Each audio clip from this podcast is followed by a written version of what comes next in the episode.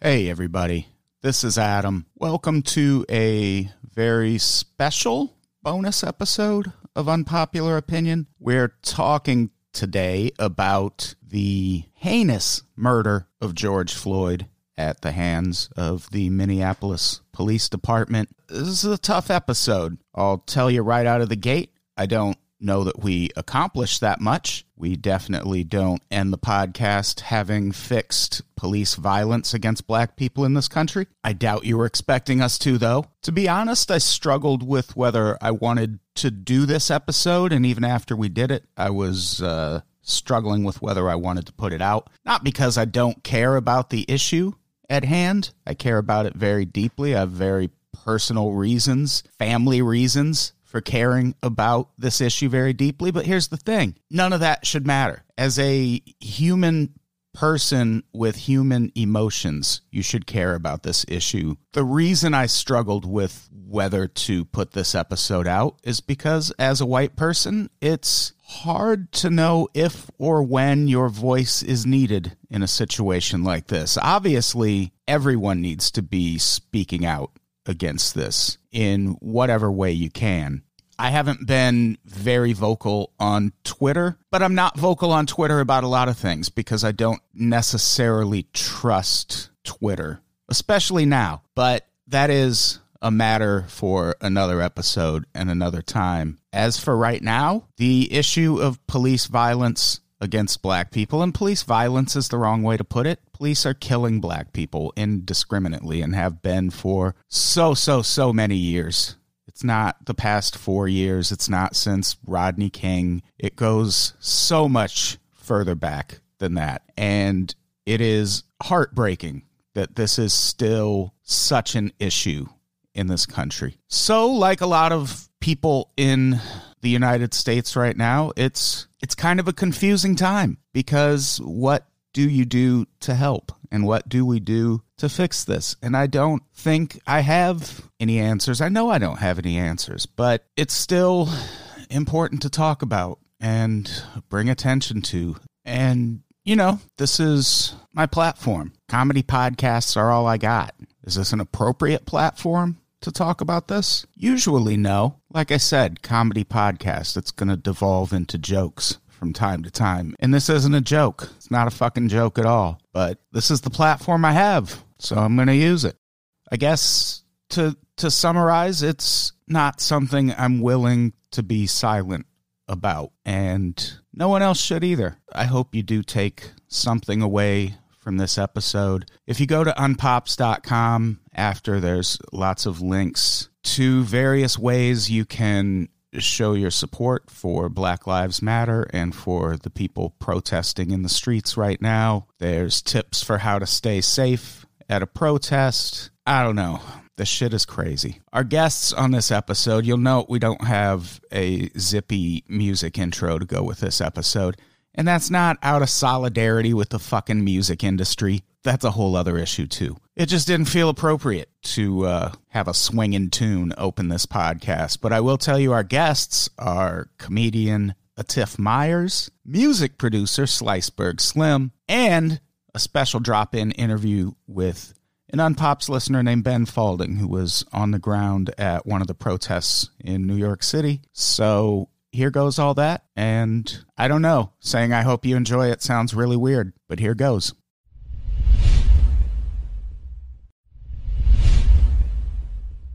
Hey, everybody. Welcome to a very special episode of Unpopular Opinion, the second goddamn episode this week. So busy. I'm Adam Todd Brown. I'm your host. Joining me as co host today, my favorite co host of all, nobody, just the solace of being locked down during a quarantine and now a curfew also. But I do have guests. Case in point, Tiff Myers is here, returning guest to Tiff Myers. What's up, everybody? How's it going, man? Fucking, it's weird, but it is what it is. I think. Oh, I think is it's it? fair to say.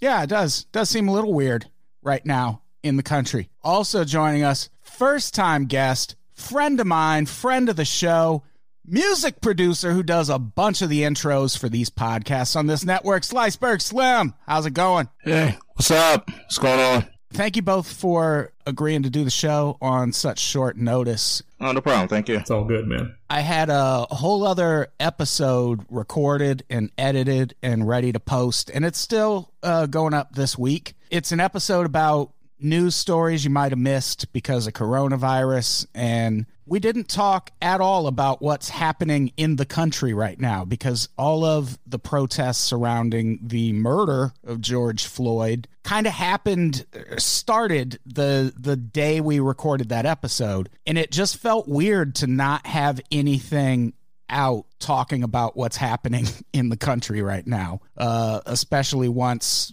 most of the country went into curfew. I think that's, I don't know if that's most of the country, but a good portion of the country. So, yeah, we're talking about the murder of George Floyd and the subsequent protests and uh, what it all could mean for the country going forward. I trust everyone's seen the George Floyd video. Yeah. Yeah. It's fucking brutal. Yeah, it's it's a murder. It's a it's a murder on film. You can't put your knee on someone's neck for 8 minutes and expect that person to survive. And I don't know how you justify doing that in any like you can detain a person without suffocating them. Like I mean if uh, unless you're a cop, clearly. It's also like he was held down by like multiple cops and already handcuffed, and dude still had his knee on the neck. And I don't know if you've ever done like any sort of MMA training, but no one ever gets choked out for eight minutes. You know what I mean? Yeah. Usually like seconds will get like will knock someone out, but eight minutes is fucking crazy. So it's beyond excessive. Yeah, absolutely. It's like it's egregious and believe what he he was for two and a half of those minutes he was already like knocked out and dude still had his knee on the neck. Yeah, he spent a few minutes saying, I can't breathe, and then a few more minutes not breathing while that knee was still on his fucking neck. And then you see the other shot of the video, and there's three other fucking people holding him down. Yeah, that's that's torture. It really is. And when people were gathered around to express their concern, the police said, don't do drugs. And it's like, is there, like, Wow. like that like i would have rather they just tase the guy like if it's that fucking serious like there's other means of putting a person down when they're resisting which it doesn't even seem like he was He he really wasn't. Like there's other Yeah. like camera angles where they first arrested him and he was just like complying and walking with them. Then there's another angle where they show him like in the back of the uh, squad SUV and they have both doors open and like cops on either side are just punching him while he's laying across the backseat. Jesus Christ. Yeah, it's crazy. It's it's so fucked up. yeah and the charge that has been filed in this case third degree murder that's not enough and it's it's third degree murder for one person who was there like there there were clearly four people involved in what happened like you have to charge them all at once and for the betterment of the country you might want to get that fucking trial underway pretty quick maybe even put it on television i don't know but something faster needs to happen than what's happening right now Court TV. Ugh, court TV. such a such a double edged sword. We could prob probably use it in this case, I guess, but then shut that down too. Burn down court TV next. it's just it's fucked up. It's not surprising. Like cops are fucked up. Oh don't. I've had I've had cops do crazy shit to me. Like it's not surprising, but I just hope that the other three officers get like arrested or some shit, man. Ha- something has to happen. Yeah, there needs to be a purge. Like the police need a purge. There needs to be a gutting of police departments all around the country. There's got to be a way to fucking identify these fucking racists who are also cops and get them out of their job. And we're really bad at that right now. Like this cop that murdered George Floyd, he had dozens of complaints filed against him for being an Yeah. aggressive, abusive, dickhead cop. And he still has his job. Like, that's nuts. There needs to be some kind of shit, like a maybe a safe word. Like there's, it's like they won't respond to anything. You can beg for your life. You can sell your soul to them. They're not. Once they decide they're going to kill you, there's that's pretty much it. Like you just have to accept it. it- Unfortunately, What if that's the what if the answer is that simple? Just a nationwide safe word that black people can use when they're being beat up by cops. So the cops are like, "Oh shit, really? Okay, my my bad. I'll stop." Some We- give us something. We've tried like everything else, you know. Like we've tried, we've tried help. I can't breathe. That wasn't enough. You know, I don't know what more we could say. If we were like, yo, pineapple, it's like, ah, I said pineapples. Like, I don't know what we could do. Yeah.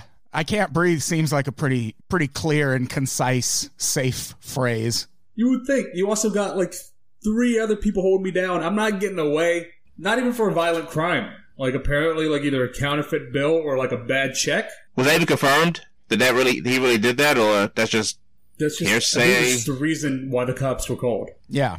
It was that was the suspicion. Usually they tell you to leave the store. Usually they don't call the cops for that. For the most part, they tell you to get out. Yeah, he he had to have been like like still in the store or something. I don't know how that part happened. Like how like I get that you I guess they suspected he passed a counterfeit bill, but like how the how did the police get there that fast? I've been to Minneapolis. There aren't that many cops. Yeah, it's like it escalated pretty quick Yeah. to go from counterfeit bill to cops being called. Like, I, it's kind of suspicious. Yeah, and it it's really frustrating. There's every time there's a case like this, that part ends up being debated. Like people will be like, "Oh, but uh, you know, he was passing a counterfeit bill and then at one point in the past he got arrested." It's like, "Motherfucker, death is not the penalty for Right. passing a counterfeit bill. That's not how that works." Didn't. Not at all. And one of the craziest things to me about the story is these two knew each other for years Yeah. they worked at the same nightclub in Minneapolis as they both did security, both employed protecting people. And somehow it all ends in this. That I can't fucking wrap my head around that part. Like, which almost sounds kind of shitty to say because even if he didn't know the guy, this shouldn't have had, this was excessive. But just the fact that he knew him, like, that has to increase the charges a little or something. Like, that makes it feel worse. Like, there might have been some sort of instigating incident in the past. And now he was just like, oh, here's my chance. Gonna put my knee on this guy's neck for eight minutes, see how he likes that. that opens up a whole nother can. Yeah, if maybe a past discretion, maybe he, yeah, like you said, waiting for opportunity. Now, I mean, eight minutes, that's kind of personal. my cousin, he's a cop uh, back east, uh, back in DC, and like he he told me he's like that's not protocol. You're not supposed to learn that stuff. Because I remember I was even talking with him. I was like, "Are you guys trained in like a Brazilian like a, a martial art to like detain people?" And he's like, "Nah, not really. But like we have certain moves that we can do that are like illegal that are allowed for us to do." But like a knee on the throat isn't one of them, especially for that long.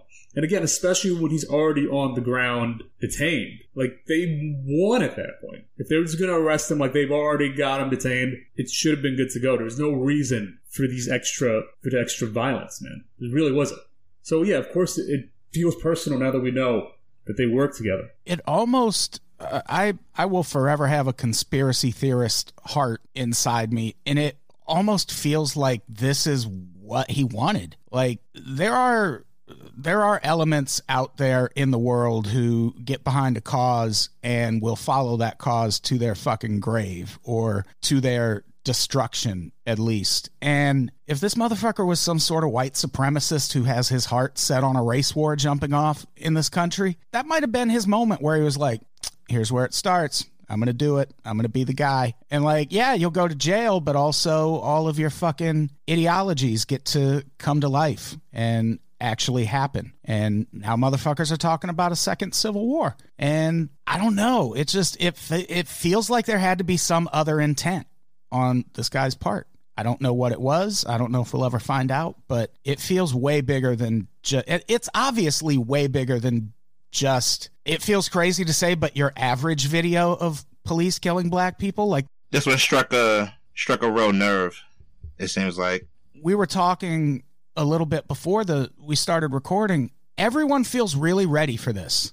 Like it feels like the police knew exactly how they were going to handle all of this unrest and it feels like a plan is being put in motion more than just unrest. What if he's a small cog in a bigger picture here? Like, what if he's just the first? Yeah, I hate. To, I hate one a race war would be horrible, but to have it start off by a bad cop is just, eh. That isn't a reason for a race. We can let them start a race war because of a bad a cop doing this. This isn't the reason for it. This is us versus cops, not a race war. Yeah, it's an it's an us versus like the system. Like, I feel like when you were talking about how when you said maybe we should find a way to weed out like the racist cops, I feel like the system wants the racist cops. I mean, as black people, we've been portrayed as the violent aggressors, so why not have cops that don't even belong in those communities that are racist to police the black community? Because it's never the cops that are from there that do it. It's always like an outside force. And you you saw that with the Central Park video that also run, went around this week, where this woman was just like, I'm going to call the police and say an African American man is threatening my life. And she fucking did it. And you know, the goddamn intent behind that was, all right, you might die. Like, you really want to keep filming me? You might die if the police show up. And I think, I think there is a big part of white America that even if just subconsciously they do kind of like the inherent protection that comes with knowing police primarily just kill people of color and uh, things will go very differently for you as a white person. But that's uh, that's a really backwards way to think because it would just be cooler if the police weren't shitty to anyone. But that's not enough. I think there are, I don't think, I know. And you, again, the Central Park woman, there are just white people out there who don't think black people deserve to be in the same spaces as them. And they get really fucking uncomfortable when it happens. I went to a fucking San Diego Padres game a couple years ago and we had good seats. We were having a great time. And then this fucking frat boy douchebag shows up. This white dude in his 30s, just being loud and obnoxious and ruining shit for everyone. And then maybe three innings in, this black teen shows up with a friend of his. And it's just like cracking jokes and like having a good time. And it shut that white dude down. He got so fucking uncomfortable that there was just a black person having fun in the and you could see it you could see it on his face that that was the fucking problem. That there was a black person he could hear in his vicinity you know at a, a baseball game in good seats where he probably expected that wouldn't happen. And i think that's just a that's an inherent thing in a lot of white people. They just oh no i'm not racist. I have black friends. All right, but do you go places where black people are? And uh, do you get uncomfortable when they show up? If so, you're part of the fucking problem. No matter what you tweet, no matter who your friends are, you're absolutely part of the fucking problem. And back to that white lady in Central Park, like what she did was she called a hit on the black guy. Like that's what she did. She just called and she's called assassins essentially to take Yeah. him out. Who, by the way, was like the nicest looking black guy, and like you know what I mean. Like it, it, it's as a comedian, if I was writing a sketch on like the most ridiculous black people to have cops called on you, people would be like, "That's too ridiculous." Like a, a gay black guy bird watching, come on, that's never going to happen. But it fucking did. it did, and he. It was cra- it's fucking crazy, and I'm glad she lost everything. I fucking frankly am glad, and she should have charges against her for essentially attempted murder. Is what she tried to fucking do. Yeah, I mean, she was abusing the 911 system, if nothing else. It's like they have a uh, a bat phone for us. Put up the beacon. Yeah, it's like go get them.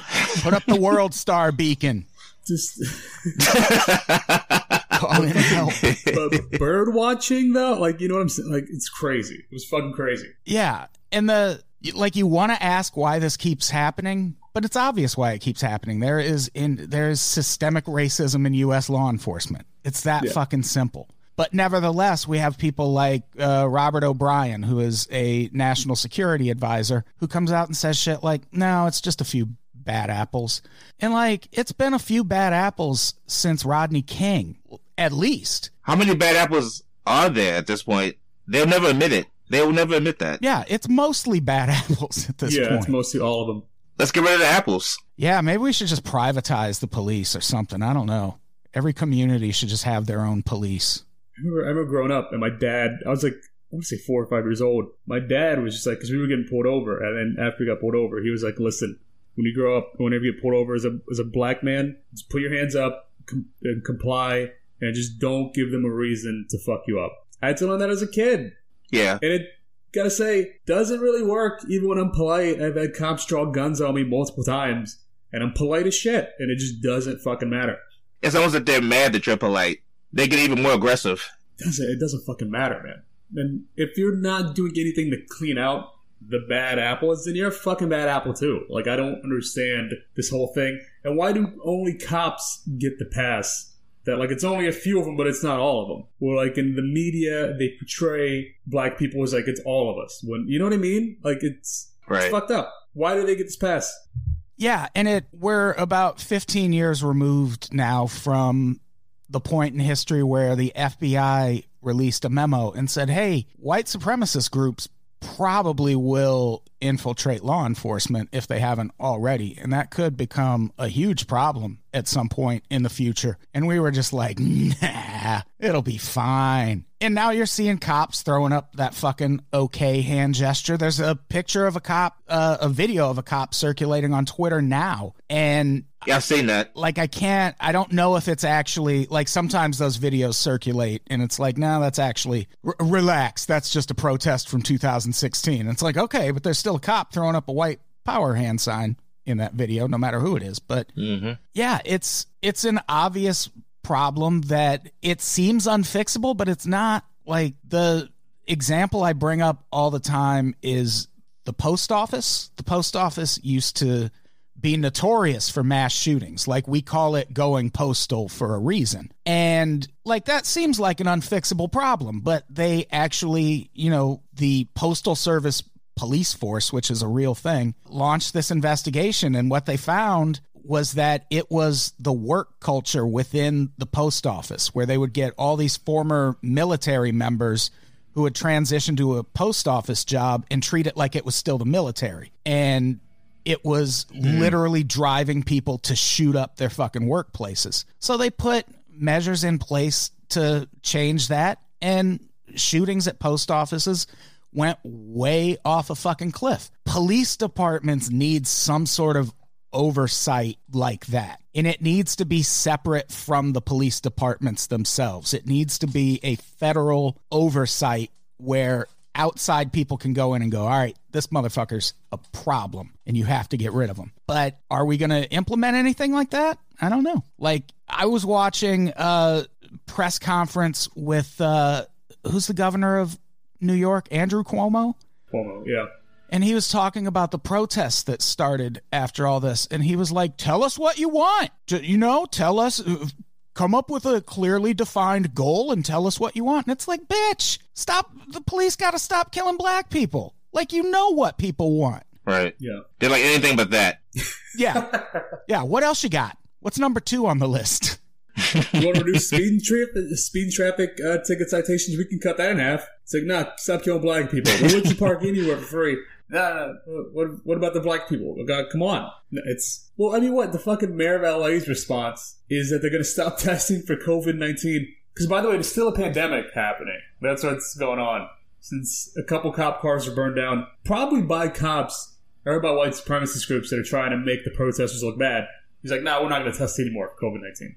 yeah that feels like retribution Wow. It absolutely is. that's one of the things that worries me about not just the protests here, but the protests in Hong Kong also. Like they're happening at the worst possible time for people to congregate in large groups. But on the other hand, you gotta. Like you have to, people need to be out protesting this. But also, man, that's a great way to kill off the opposition if a bunch of people show up to a protest during a pandemic, a lot of people uh, will die, and uh, that that's probably just a happy accident. I don't think the government was like, "No, let's get a protest going." But now that there's a protest going, I feel like this administration, at the very least, is like, eh, "We can maybe keep that going a few more days, right?" I feel like that's also why this murder of George really like skyrocketed is because we're in a fucking pandemic. We don't have anything else to do really. Like everybody's shut down and they're at home and they see this and they finally start to put the pieces together of oh fuck the cops are systematically killing black people. Like I don't think this would have gotten as much publicity if we were still doing our normal day to day shit. Yeah. Everyone's home watching the news, so everyone everyone's getting exposed to it. Yeah, I did. I took a brief break to watch those astronauts go into orbit just because I don't know. I, I don't care that much about space, but I do like seeing rich people's plans fail. So I was kind of hoping that it wouldn't be a success, and that would that would like at least Elon Musk took a hit this week. But now they got there, which uh, good for them. What a great time to just get the fuck off this planet and go somewhere else. Yeah. Kobe had the right idea. Uh, It's just, it's just so, it's just so fucked up, man. yeah. Sliceberg. How are what are things? Me and a Tiff are in LA, and it's a goddamn war zone. Uh, what are things like in Baltimore in terms of protests right now? Uh, Saturday night was the worst. Um, it was peaceful at first, but then I think someone they said threw something at one of the uh, one of the police, and they just kind of got violent for a while. Then they tried to attack one of the uh, news people on on live TV while they were filming the news, so that didn't help. Baltimore is seems like such a police state. Yeah, it really is. Yeah, it's fucked up. It, I know they have like a lot of the blue lights in the in the hood. Where I don't know if it's still up. Yeah, they do. I'm from there, and it's just like Yeah, What are the blue lights? blue lights where they would just have like they would set up like a bunch of poles of blue lights that would constantly just turn on at night to let you know like this is like essentially a police watching area and that for people that don't live there like yo you're kind of in the hood right now because only in like the black areas Oh wow, yeah. yeah, that's intense. I mean, it doesn't it doesn't, it doesn't stop anything. I mean, they they'll just hustle right out, you know. Side of I mean, it is what it is. It's just part of the scenery now. Yeah, it seems like like especially if we're talking drugs, it seems like those blue lights would just attract people. Like if I was driving by on the highway and saw those blue lights, well, I could use some heroin. I'll stop. Why not? right. yeah, it's a beacon now. Yeah, the the the violence surrounding these protests is the most interesting part to me and not really interesting but it's it's a really hotly contested issue right now it, are these uh, acts of violence on the part of protesters or are they outside agitators coming in and i don't know it feels like a little bit of both maybe For the most part, here it seems like um most people protesting are more, oh, I guess, emotionally upset. I don't feel it got to the part of violence yet. I feel that agitators come and introduce that element. I mean, it takes one person to say, actually, at the protest, someone said, burn this bitch down. And then after that, they went in and burnt down a bank. It's always that one voice that comes out of nowhere that gives the crowd an idea, and then they, they kind of just, you know, mob mentality, they go with it. the AutoZone video is one of the craziest. That like that guy was clearly a cop. He was identified as a cop. And the question is is that different from an outside agitator? I think it kind of is. It's I mean it's still someone with ulterior motives, but that's the police. And I think that isn't getting enough attention. Why is a cop starting the destruction during one of these protests? Because in the mainstream media it, it makes the protesters look bad like that's all they're going for and i feel like these extremist groups can now take this these protests as their platform to fucking get their voices out there and again like cops and i guess white supremacists will destroy things to be like look at what these black people are doing they burned down a car and it's like it isn't but if you watch these protests for police brutality ones that are the most violent are the fucking cops. Like, S- cops should be driving their SUVs through people. Like, you know how many reporters got arrested or blinded because of this? Multiple reporters have been shot in the face with fucking pellet guns and have lost sight. Like, it's fucking nuts. But they will never fucking report this because it doesn't go with their agenda. Yeah, I saw uh, someone tweet last night about how they wished that the news coverage of these protests would focus on the fact that they started peacefully and then got corrupted in some way. And the person who tweeted that lives in LA, so I, I, don't know if she just wasn't actually watching the local news, but that's exactly how they were reporting on it. But they were reporting on it as okay, it started peacefully. Now look at these thugs. And it like just focused on a shoe store that was getting looted and yeah, they mentioned that it started peacefully, but the story didn't end well for the protesters because it just turned into, can you believe they're burning down the Grove? It's like, fuck the Grove. You see Bow and Arrow guy? yes. He went on Fox News and was like, these two black men beat me up for no reason. So I was yelling, all lives matter out of the window of my car.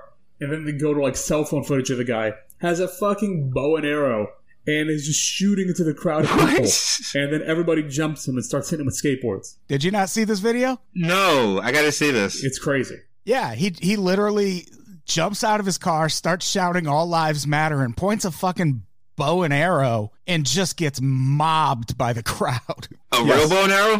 yeah. Wow. yeah, he was threatening people. He deserved gotta get the shit beat out of him. Also, there's a lot of white people beating what him. is? Bringing a bow and arrow? Are you Robin Hood? What the fuck? Yeah. Yeah. What is? It was in Utah. It was in Utah, I. Oh, okay. That makes that checks out. I have to give you some white context for that. Okay. On the bright side, it's nice that there were protests in Utah. I wouldn't have seen that coming. Would not, did not see that coming. Touche. And Yeah. It's all over the world now. It's even like in Denmark, like they're protesting about this. Wow. So yeah, this one really. Sh- the world saw this one was like, that's that's okay. That's enough. Yeah. I wonder how much it. of that is just a lot of the world wanting a reason to get out of the house. And they're like, fuck it, we're going outside. Ah. Probably. yeah. yeah, there have been protests everywhere. Uh, I don't know how many American cities are under curfew as we record this. I am like, and I'm not even in LA. Like the the curfew when it first got set for LA last night was for 8 p.m. and I'm in Torrance, which is about 30 minutes from LA, but it's still LA County. And then by like 10 p.m. they were like Torrance too. You all got to stay inside, which makes sense because if if there's a curfew in LA and you want to keep your protest going, you're just going to move it to a part of LA that doesn't have a curfew. But it also feels really extreme for an area where like there's a protest today, I think, in Torrance, but there hasn't been any no no real unrest, but still all under lockdown. And I I wonder how long that's going to extend. The mayor of Chicago has already said they're under curfew just for the foreseeable future. And that's like that's martial law shit. Yeah. For foreseeable future. Wow. Yeah. Well, one one other thing I want to talk about in terms of outside agitators. There's a, a video going around right now where there's just these two white girls dressed in all black with their faces covered, just casually spray painting Black Lives Matter on buildings and shit. And there are black people at that protest who are very clearly asking them not to do that. Yeah. And either those people are actual outside agitators who have been sent there to discredit these protesters, or they're leftist types who are co opting this protest for their own means. And that's not any better. Like, you're not doing these protesters protesting this issue any favors by being that white person who shows up and is like, fuck the G7 forum. And it's like, there's a place and time for that. But They're piggybacking. They're piggybacking or hijacking it with their. Yeah. That's kind of like get your own movement. It's not. It's just like time and place. Like even on social media, I saw. I think the most egregious one I saw was this white dude that's was like all animal lives matter, and he's like, we should be vegans now, and it's like, shut the fuck up, man. Just Wow. fucking not not now, dude. Just not now. Like it's not about that. Fucking you have any other day of the year to fucking yell about eating animals, but now when everybody's on social media, like the fuck out of here. It's fucking gross. It's just it's nasty and it's fucking gross. I don't know. The hills people fucking die on is like it's fucking disgusting with the hills that people like. I've seen so many people upset about Target being burned down. It's like eat a dick. Like they're gonna be fine. You got to care about a, a black guy lost his life because of some fucking all dirty cop who probably should have lost his lost his job about 15 years ago. But that doesn't matter because they fucking burned down your favorite fucking Target. Like shut the fuck up. and do you both know about what that target was? No. no. They put it up in a uh, a poor neighborhood in Minneapolis, and they use it to test out like surveillance techniques to stop shoplifters.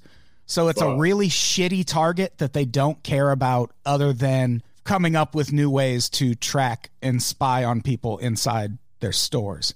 So they should have burnt that motherfucker to the ground before all this. Oh shit, yeah, definitely. Then the fuck that Target specifically. And even the CEO of Target came out and was like, you know what? Fuck that Target.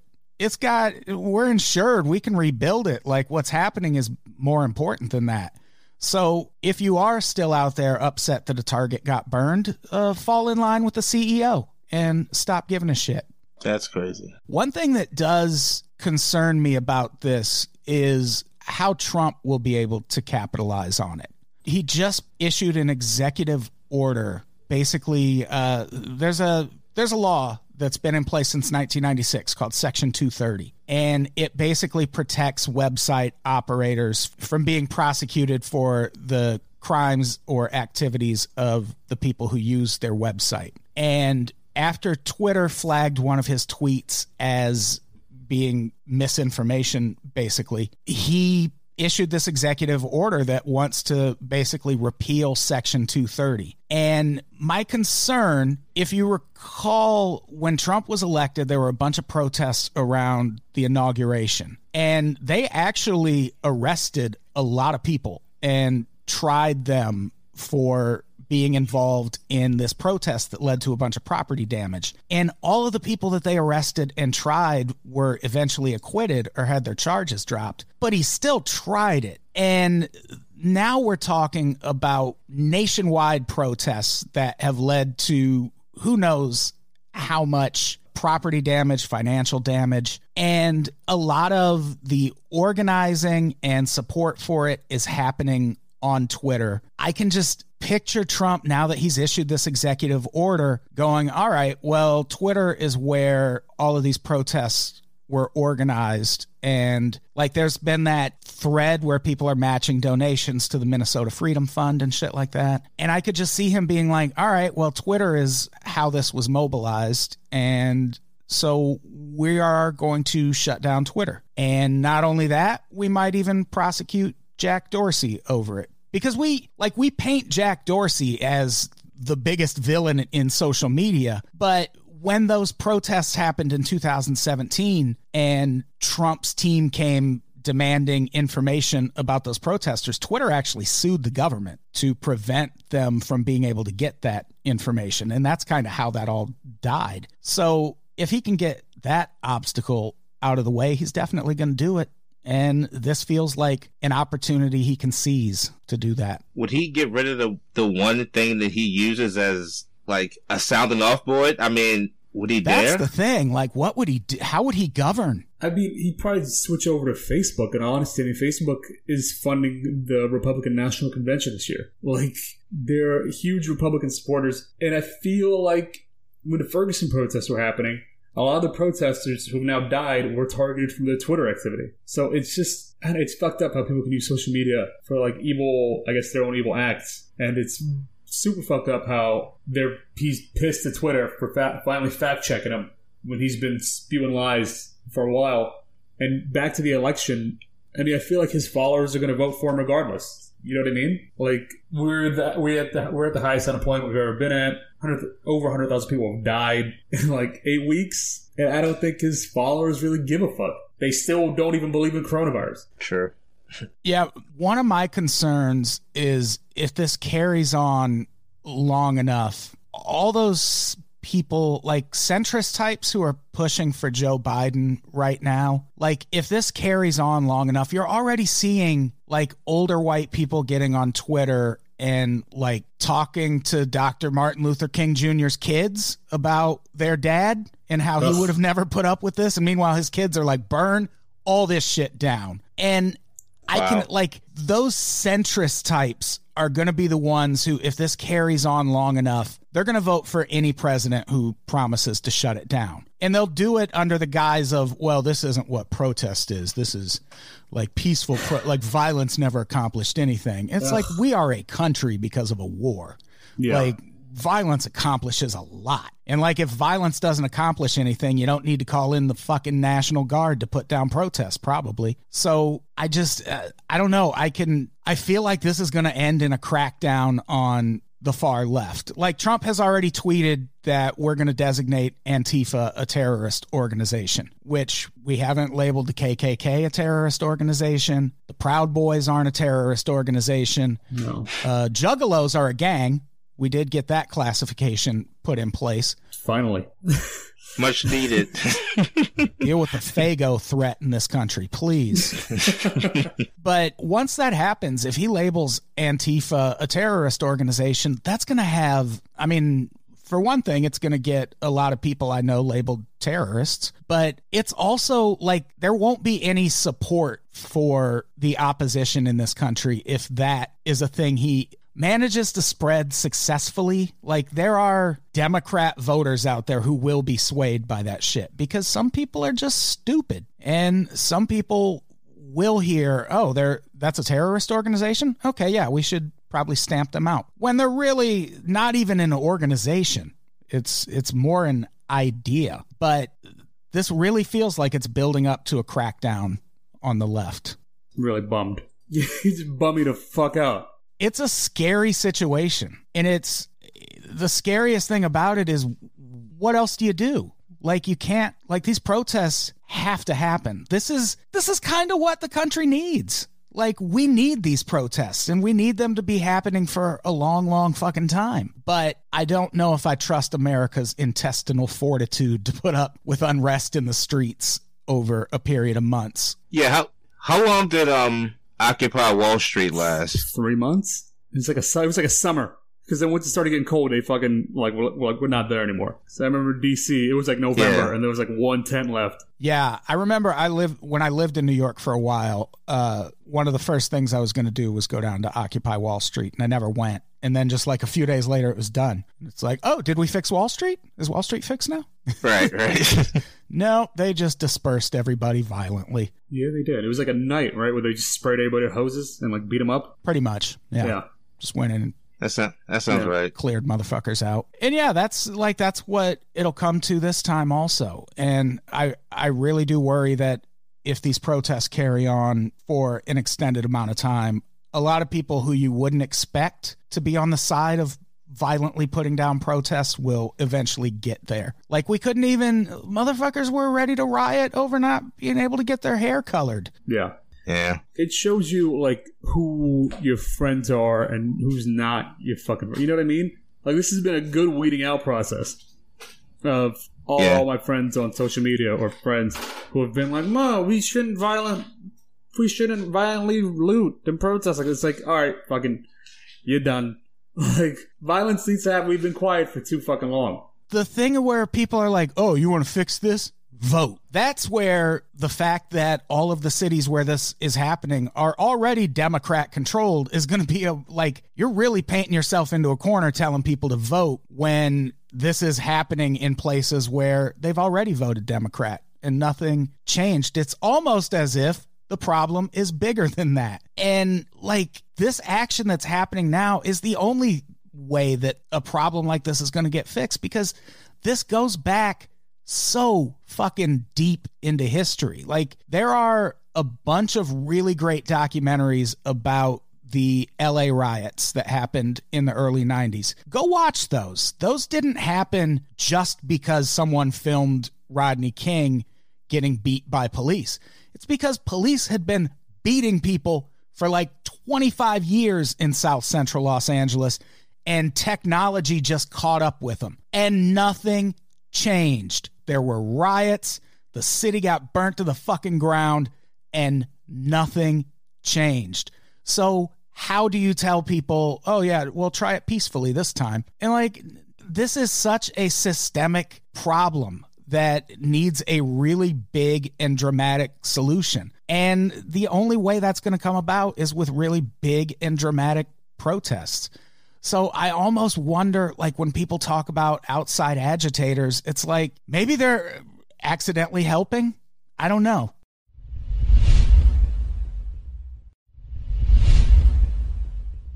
Hey, everybody. Don't worry.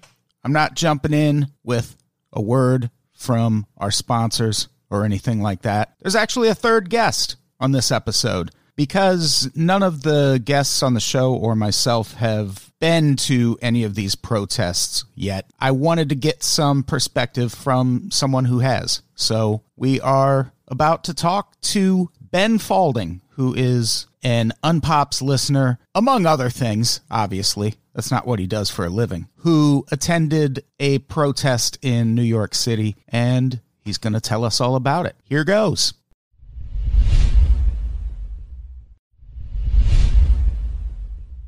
Hey everyone, I'm on the phone with Ben Falding. I wanted to get some perspective from someone who was actually on the ground at one of these protests. I was not. Ben Falding was. Ben is in, you're in New York, right? Yeah, I'm New York. Uh, yeah.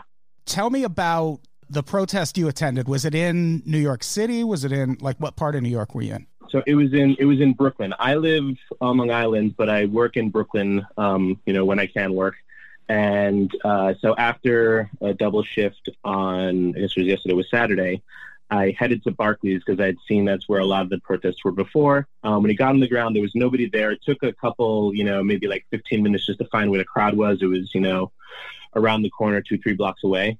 Um, yeah. And it didn't even seem like a protest. It seemed like maybe the protest was sort of ending at that point, which makes sense because it was 11:30 at night. Like I said, I had gotten off late, and so I'm just kind of like hanging around. And I figured, you know, I'll just chill around with some of these people, you know, because I'd been disconnected. You know, I'd watched uh, so many of these protests, you know, happening in Minneapolis and uh, Chicago, Los Angeles. I think where the other big ones were, and sort of felt like you know, restricted because I've been dealing with a lot of this stuff for a while. Like I basically got guns pointed at me by police um, in uh, 2018, and so I wanted to go, but I couldn't because I was working.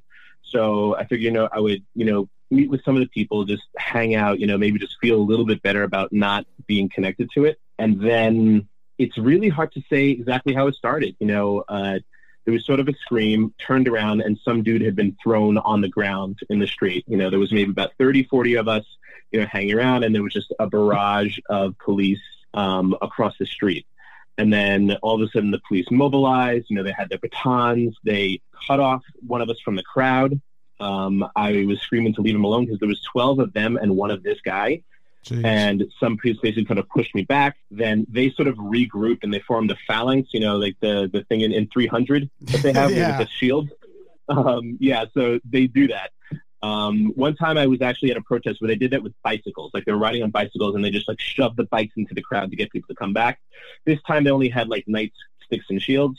Um, but they shoved us onto the sidewalk. They said, get on the sidewalk, you're blocking the street, which sounds like just an excuse. They didn't seem to care before. And then there was a noise, something happened, and all of a sudden they were like sort of screaming for us to disperse, you know, screaming at us. Um, these two, this one person fell, actually a couple people fell, and I was trying to pick up this one girl because I was afraid that, you know, if she gets surrounded, she's going to get arrested. She's going to get beat. You know, she's going to get, you know, whatever. So I tried to pick her up. As they pick her up, one of them hit me in the back. And um, I put this picture on Twitter and you can see it just from the angle of it. There's just no way. The only way that this sort of mark could have been made was if it was on my back. So we run. Um, I get into it with another uh, riot cop with a um, he had a shield, um, and he said, "You're trying." He's like, you're, "You're hitting me. You're leaning towards me." And like my feet were planted, and so I said, um, "I said that's a charge, not a block." Um, he didn't think that was. he didn't. He, he didn't laugh, um, and nobody else did. So I'm like, okay, whatever. Uh, and then he retreated, and we started going back, and there was this young guy, um, black um, kid. He looked like he was anywhere between 18 and 23 and he had a massive gash over his um over his right eye, like the eye socket, and it was bleeding. There was blood everywhere. Um, an EMT um, came comes to like talk to him and is like, "Hey, let's get you into an ambulance. Let's get you, you know, to a hospital. We'll get you stitched up." And this kid like is disoriented. You know, I don't know what's going on, and he's pissed and he starts screaming at the cops. And the cops sort of started like coming back at him. You know, like they're gonna like they're gonna hit him.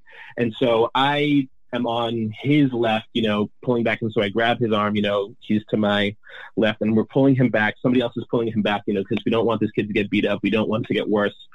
And then there's just a flurry of movement. It's really hard to understand. And that's when um, I tasted this chemical taste that, like, I'm not familiar with. And it was like I knew instantly that this was mace. And at which point, you know, um, you know, basically blind because like it's it's burning. I can't see um, a woman, you know, sort of grabbed me and said, I see you. We're going to take you around the corner. We're going to flush your eyes out. Two or three people were trying to help me out. You know, they washed my hands off. They uh, uh, gave me milk, you know, to wash out, what they say neutralizes the burn. They gave me water. And it was just kind of flushing that, you know. A couple of them were saying, hey, you know, um, you know, it'll be gone in 30, 40 minutes, which was accurate. You know, it was after 30, 40 minutes, it was like still irritating, but I could see it wasn't like I couldn't blink. Oh, except for the fact that I forgot my, my glasses got smashed. Oh Um, shit! And That so, sucks. yeah, yeah. So I couldn't see, which I, I wore my glasses because uh, you're really not supposed to wear contacts. Um, and if I had been, you know, if I had been trying to get my contacts out while, you know, my eyes are just sort of like being shut, you know, by the by the mace, it would have been much worse. Um, eventually, I sort of get reoriented. I walk around the block. I walk. I walk kind of back to where the scene was, and it looked like it cleared. And then, you know, there was some more back and forth between protesters and cops, at which point they started chasing us. And this time I'm like, I'm not messing around. So I run. And then there was another sort of uh, phalanx of cops, you know, lined up like in our path. Um, I ducked into a 7-Eleven. At this point, I just tried to get my bearings. So I like, you know, wipe my face down. I'm shirtless at this point, by the way, because like, I had to take off my shirt to sort of um, cover my face now because we're still in a pandemic and we need masks. And my mask had been ripped off. Right. Um, I get outside. Um, a friend calls me, try to meet up with him. I see another person who's also been maced. Um, I had been handed a bottle of milk and a bottle of water. I handed it to him and said, "Hey, here, buddy, wash your face out, do what you need to do." And he was like, "Yeah, thanks, whatever." Um, at some point, we heard what sounded like gunshots, but you know, gun. I know what gunshots sound like because I live near a police shooting range, and it wasn't bullets, so I just assumed that it was rubber bullets. They were shooting off something, you know. It had this sort of like dull, like like a like a like a spitball, you know, with a straw. And at that point, like I'm getting out of here. So I run away, which is in the opposite direction of where I needed to go. I go around the corner, I loop around. Um, I'm in front of McDonald's. There's more, you know, sort of mayhem. I run again. Eventually, I was just like, you know, I gotta go. Um, I tried to take the subway. That didn't work because I forgot that the subways are not running after one o'clock. This is about one o'clock at this point Right. um, and eventually I I made it home. I made it to I made it to a friend's apartment um, because I was just like I, I couldn't really go home. It's a long story. Um, at that moment, and I sort of washed myself off. Um, the chemicals from the pepper spray uh, were really on my arms, face. They were in my hair. I needed to shower to get it off. One of the people recommended. Um, my arms were burning all through the night, maybe till like, like four o'clock in the morning. It started to subside. Um, but yeah, there was it was it was pretty wild. Um, the cops seemed to both initiate it and escalate it at certain points. You know, if there had been a bunch of people just chilling out, you know, it would have been fine. Uh, what else? Oh, there was also a bunch of cops guarding the Target. I don't know if you've ever. I, I met you. I think I met you in Brooklyn once. Yeah. but I don't know yeah, if you were ever at the at the Barclays Center where they have um, the Target. Um, and so they were guarding the Target. It was like the only thing they were guarding was this Target because I guess you know they figured the Target would get looted again. yeah. Um, but yeah, that, that's that that's pretty much it. Um, the events of the night. Yeah, it it seems like what I'm hearing a lot, even with people talking about you know outside agitators and things of the like. It seems like the police are the main source of violence. A hundred percent. Um, like maybe there's some shouting, uh, but the yeah, but the, I mean they have helmets, they have sticks, they have shields, they have mace. It's like they're the only ones who are like we're not gonna tackle a cop, you know, with riot gear on. We're yelling at him. So if any violence is definitely started by them, and it's also like escalated. Like it's whatever's there. It's like they take it up an extra notch. Um, like I said, remember when I was facing off with this uh, riot cop with the shield? Like I said, I was I was sort of in a stationary position shouting at him, and he was sort of like pushing the shield into me Right. um, and saying, "Why are you pushing into me? Why are you pushing into me?" It was like it's like this gaslighting move, I guess you could say, where he's just clearly doing the aggression and then asking me why I'm the one doing the aggression. You know, I guess to try to get me riled up or whatever. Um, yeah, it's it's it's hard to believe that this isn't something that they discussed beforehand. Where it's like, this is what we're gonna do. We're trying to get these people riled up. Excuse for an arrest. Excuse to like hit them. An excuse to whatever, just to sort of keep it down. I don't know. Yeah, it it feels like the police were really prepared for this. Like everywhere I've like I've been watching coverage of different cities and hmm it just seems like there's a moment like even when you're watching on on live television there's just a moment where things change and the police just sort of swing into action and it's this really Yeah. kind of really organized effort to shut things down. Right, right. Like I said before, the the phalanx from 300, where they just they line up really quick and then they'll charge really quick. It's hard to imagine like they haven't practiced and trained for this. You know, this is what three days or four days after everything sort of went down. So it's like, how did they figure all that out so quickly? They were ready for this. And um, like I said, I've been to other protests. I told you I went to one um, in Harlem last year. I think it was November or October. And you know there were it was it was really it was an unsanctioned protest but the cops knew we were coming there had to be at least three dozen cops on bikes or something like that. Um, and they would bike along sort of like the road. So we're on the sidewalks and they're sort of in the streets or knocking to the streets. And at one point at this intersection, it seems like they planned it. They all grabbed their bikes and they sort of, again, formed like this phalanx and they really pushed against us really, really quick. Yeah. Um, and we sort of have to back up. You're backing into people. It's a, it's a very frightening sort of thing to do, but also it's like you understand that that's sort of the point of why they're trying to do it. They're trying to, you know, they're trying to be scary. They're trying to like overwhelm you with their force. Um, yeah, and you're absolutely right. It's it's it's almost like this instant where like there's some sort of signal and then boom, they go. Yeah, and it's such a counterproductive way to respond to people angry about police violence. Like, in what world is additional and excessive police violence supposed to satisfy people and put an end to these protests? Like, I don't. Right.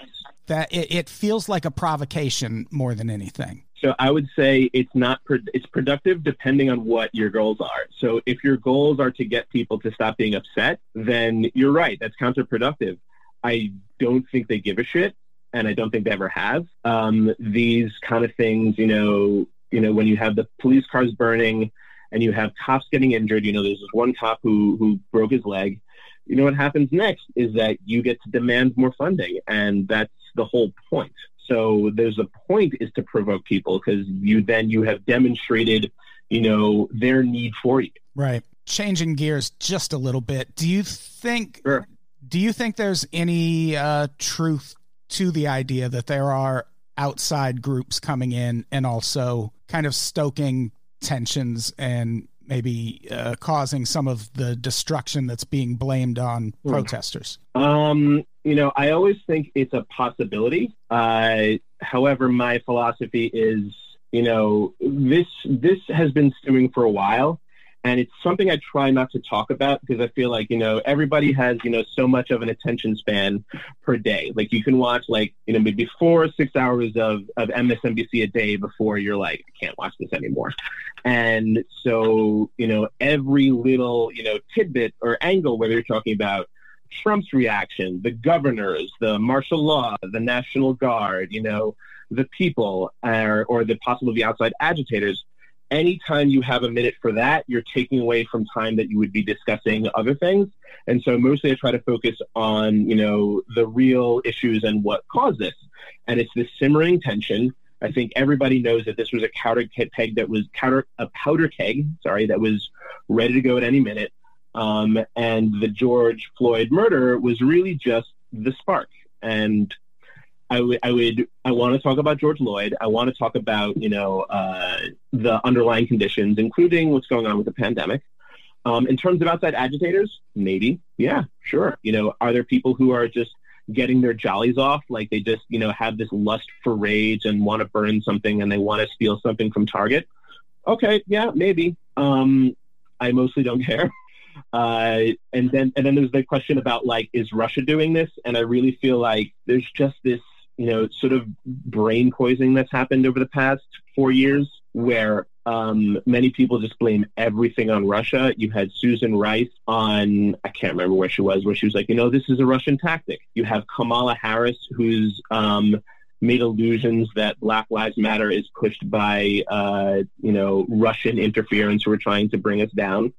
Um, and my answer is, well, one, I don't care if we get brought down because we shouldn't be, because there should be no empire, so that's fine. So if Russia has this hegemony, like, I mean, like that's not good, you know, for the people who are affected, you know, in Ukraine or whatever. But also, it's not like we should be in charge anyway. Right. Um, if that, you know, is able to, you know, push our goals, and fine. But like, I just don't believe that it's such a significant force, you know, that it is somehow adding character and power to the movement that wasn't already there. Yeah, I would agree with that. And you're right that discussions like this do really distract from the underlying reason this protest is happening. And that's been one of the most frustrating things about it is once any sort of violence or looting starts, that becomes the entire story. And it's really right. frustrating because this is a story about I mean it's not a story. It's life and someone was murdered. And it's not like yeah this was an isolated incident. It's not even an isolated incident in Minneapolis. And it's like it's a systemic thing within US law enforcement. There is systemic racism in US law enforcement. And that's what these protests are ultimately about. And it it's almost to the point where even if there are outside agitators kind of escalating the protesters' actions, I'm like, maybe that's what we need. Like they're like it's going to take really serious action in this country to fix this problem. And right. I don't know if nonviolence is the way to go. No, I think that I, it's funny. I was reading a John Brown quote, you know, the famous abolitionist who basically staged a suicide mission. And he's, his final quote before he was executed was something to the effect of, and you can find this and add it if you have it. It was, um, the sins of this country are so great that there's no way that they're washed away without blood something to that effect. Um, and so there's that. The other angle is like there's so many private interests, you know, that are boosting police. You know, Target. Um, one of the reasons why Target was uh, targeted um, was that they were involved with like I don't know if it was police surveillance or something like they were they were helping out the police. Um, but it's not just that. You know, it's a lot of our corporate structure. You know, that in capitalism that has you know, the means of production and markets to uh, exploit, they benefit from law enforcement. You know, they benefit from the military. They benefit from the sort of stability and the inequality that is enforced by our armed forces and law enforcement. And so, you know, how are how are they not outside agitators? How is Target, you know, or Amazon, who I'm sure Amazon I think worked with ICE, how are they not outside agitators? You know, if they're you know in communities helping ICE um, track down um, undocumented people. So it's yeah, you know, are there uh, outside agitators? Um, probably, but it, it's got to be a fraction of what you know the outside agitators in the form of corporations are in so many other things in our lives and, and also in real estate and how people are pushed out. So those are the outside agitators that I really like to think about. You know, banks who go into neighborhoods and do redlining and blockbusting. You know, the Amazon who does surveillance. I'm sure there are a thousand other uh, examples you can think of.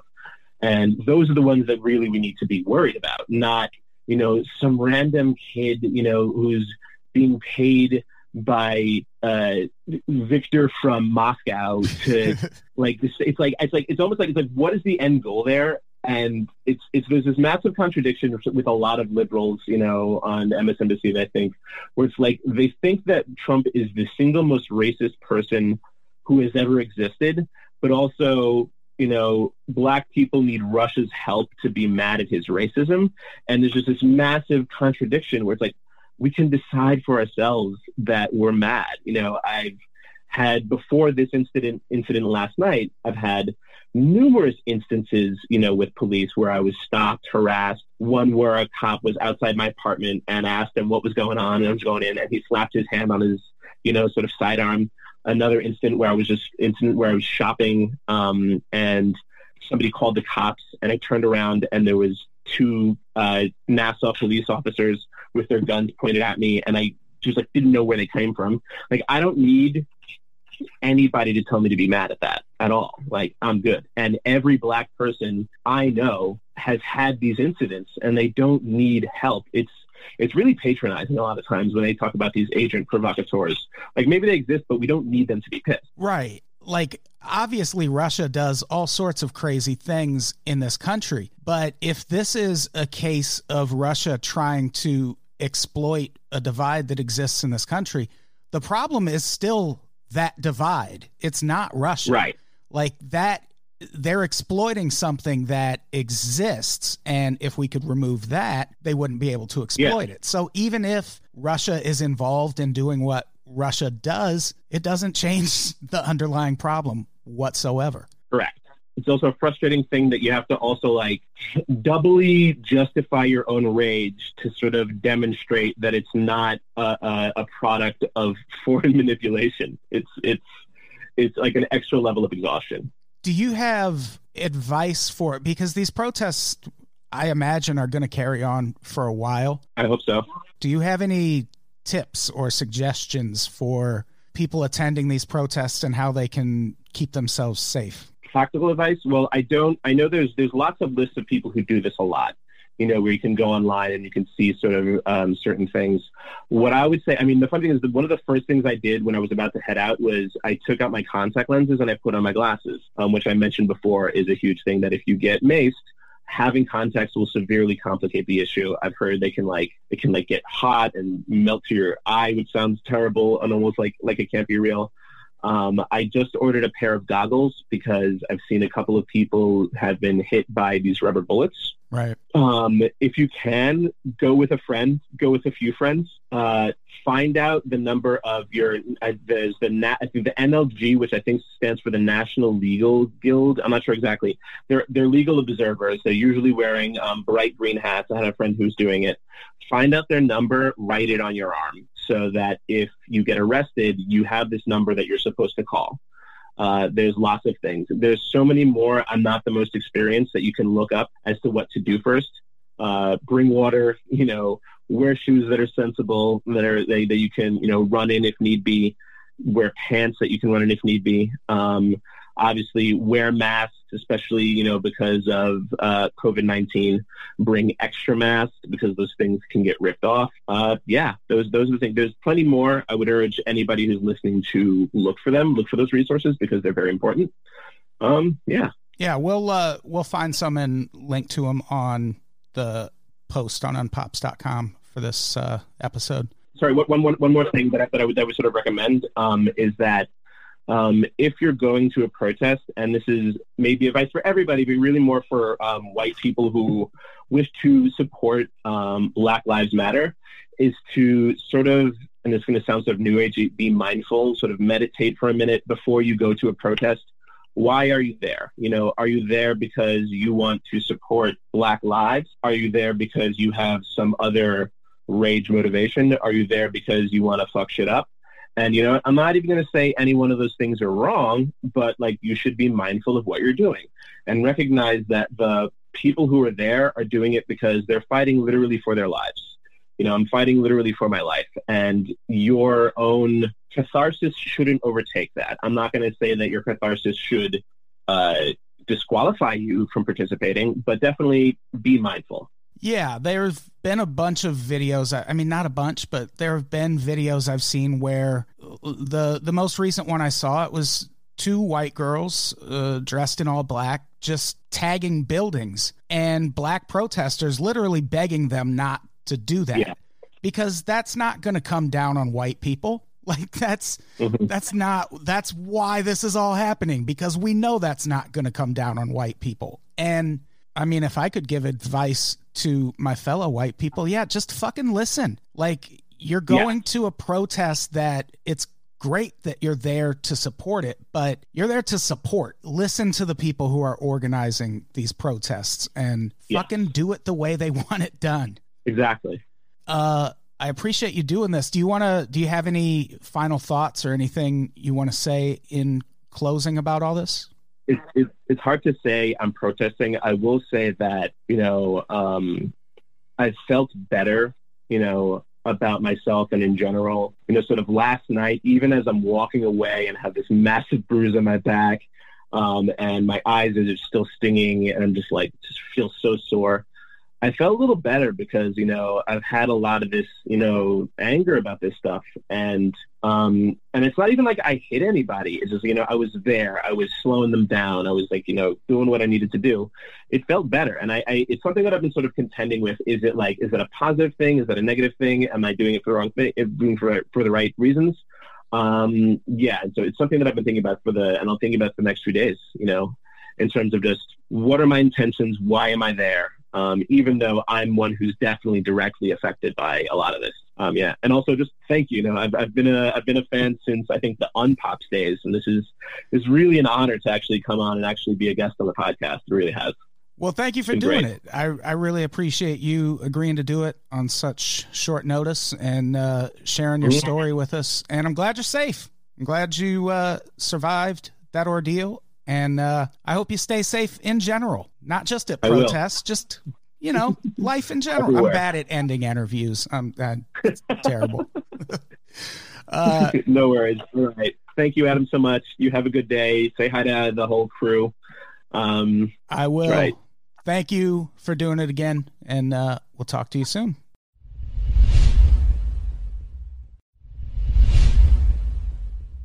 So, uh, how do we fix this?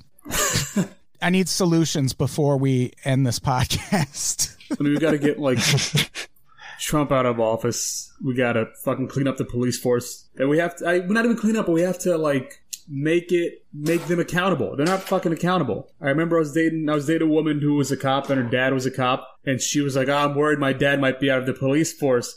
Because he's looking at his fourth DUI. And I was like, it took this motherfucker four? Like, the fuck wow. out of here. She's like, yeah, he gets pulled over drunk a lot, but like, he's always, he's always pulled over by his friends. And it's like, no, like, fuck that. Like, they need, they need to be held to a higher standard than us. They get away with everything. So I guess just stricter rules on cops and get fucking Trump out of office. So nothing will probably ever happen. That's what I'm saying. What if we did like instead of police just getting hired, what if there was like a fantasy draft every year where each community just got to pick their police and then whoever didn't get picked, sorry, you gotta go fight fires, bub. We don't trust you with a gun. Yeah, get the um, get the best guys from the community, best women from the community. Yeah, yeah. And, and, see how their see, see how their season goes. Send them to training camp. Put them on the streets. Also, if cops police their own communities, don't have like fucking white cops that aren't from the hood policing the hood. You know what I mean? Yeah, that both sides loses. Yeah, yeah, like the the situation in LA, like the reason South Central LA is South Central LA is like it's not like black people just in mass decided, oh, let's all move to South Central and see how that goes. Like there were policies put in place to make sure that was the only place black people could live in Los Angeles. And the problem from there became all right, well, now we have to police the the people in this area.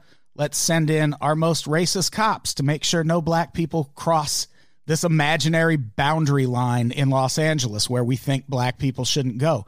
That all fucking happened in LA in like the 60s and 70s. And we're still dealing with the ramifications of that shit now. Like all of that's got to change. It's honestly going to take like more protesting and violent action and voting more on a local level. Like a lot of those liberal cities are more diverse. Like nobody in fucking Texarkana gives a fuck about this. I kind of wish racists worked like um, vampires. If we can kill the head races, it would fix it. That's I don't know. also, limiting police funding, maybe I don't know. Yeah, we do. Like even in LA, we just cut a bunch of social programs so we could fund the police more. They're taking, I want to say, about over half of the city budget. Hey, no more police balls. Right? Yeah. Kill that. Yeah. no more galas for the police. Yeah, no, fuck them. Maybe no more tanks either. Like, why do you have tanks? Even in Burbank, which, like, there's no crime in Burbank, but the fucking no. Burbank PD, there was a, like, every month they shut down this one street and set up like food trucks and shit. It's like a big community event. And the last time I was there, the police just had their fucking militarized vehicle just there on display. And it's like, oh, that's a that's a nice community goodwill building effort. Here's our tank that will drive through your front door if the right gamer Jeez, swats you. Please. It's like Jesus Christ, what do you need that for? It's that militarized stuff is already they got it. They're ready to use it. They're just gonna show it off. Yeah. So I, I think we're close to the end of the episode. A Tiff, do you have any final thoughts on what's happening in the country right now? Uh the country's fucked Everything's just so fucked up, and it's astonishing how many people the hills people would die on is fucking crazy. And if you're on that target hill, please just die. Just fucking die if you want to die on that fucking hill. Yeah. Sliceberg, anything you want to say before we get out of here? Yeah, I fear that it's going to come to some point. It's going to be what we see in the movies all these years, a standoff. It's going to be a line of like a, a 500,000 cops versus all of us holding hands or some like hands across America shit, just going in for a fight. I don't know. It's going to come to that. yeah, it it's feeling really civil war-y right now, and it is. I don't know. We'll see. I like the uh, I like the using white people as human shields tactic. That one's fun. I, that one's I'm gonna, I'm gonna stick my girlfriend in the front lines when I go protest. yeah, that's what white people should be doing right now. Yeah, be a fucking human shield. They're not gonna shoot you. if they do, shit's definitely gonna change. So yeah, yeah, that's really what needs to happen. The police need to start killing white people. or for the first time, so they know where we stand now as a country, they have to make an example out of this situation. Like every, like do the right thing for once. Just arrest all the cops who are on that video. Like just for once, do right by the country. Just arrest them. We can at least say you tried justice or something. They never do it. They always cop out. And then, for the love of God, make sure that jury convicts them, because yeah. if this ends in a trial where that motherfucker gets acquitted, See, that's what I'm scared of. Don't go to trial if they're going to acquit him. Just don't even don't even waste our time with that. If you're not if you're going to acquit him, don't even do the trial. Yeah. Just that's what that'd be the worst thing ever if they do that. Yeah. That's gonna that's not gonna be pretty. No, that would be that would be uncontrollable chaos if that happens. You can't. That's like teasing justice. You can't take that. You can't dangle that and take that away. That that would not be good. but it's also a thing we've seen in so many of these cases where there's like clear video evidence. It's the most likely scenario. Like I feel like that cop that murdered Eric Garner got off, and it was the exact same thing. Yeah. Meanwhile, the guy who filmed the Eric Garner death, I'm pretty sure is still in jail for filming that. Yeah, absolutely. Which really, Jesus. Yeah, I know he definitely went to jail for a while. Uh, so yeah, that, that can't be life. If that happens, if he's acquitted, this country's gonna fucking explode. So uh, yeah, uh, do the right thing, Minnesota. Charge those goddamn cops, please. yeah. Oh, all right. I think that's our episode. Uh, sorry for the lack of comedy, America. Yeah. Sometimes it happens. And I hope this wasn't too unpopular of an opinion. I think that's our episode. Thank you both for uh, again for doing this on such short notice. I appreciate it. All good. No problem. Thank you. And uh, do we have anything to plug before we get out of here? Sliceberg, what do you got? Uh, check my website out, um, www.eifel for Zagat. That's E F I L for Z A G G I D dot com. Check out my music. Nice. A Tiff, what do you got? Uh, it's at a Tiff Myers, Twitter and Instagram. There are no shows. Yeah. Because there's no comedy happening. right now. Uh, and uh, yeah, I don't got anything. Patreon.com slash unpops, I guess. Uh, support the people protesting in whatever way you can. Don't be a fucking racist. Uh, if I can give that advice to anyone in the audience, maybe uh, do that. And uh, I don't know. I think that's it. Let's get out of here. A tiff. Say goodbye. Peace. Sliceberg. Say goodbye. See you guys. Goodbye, everybody. We love you. Black Lives Matter.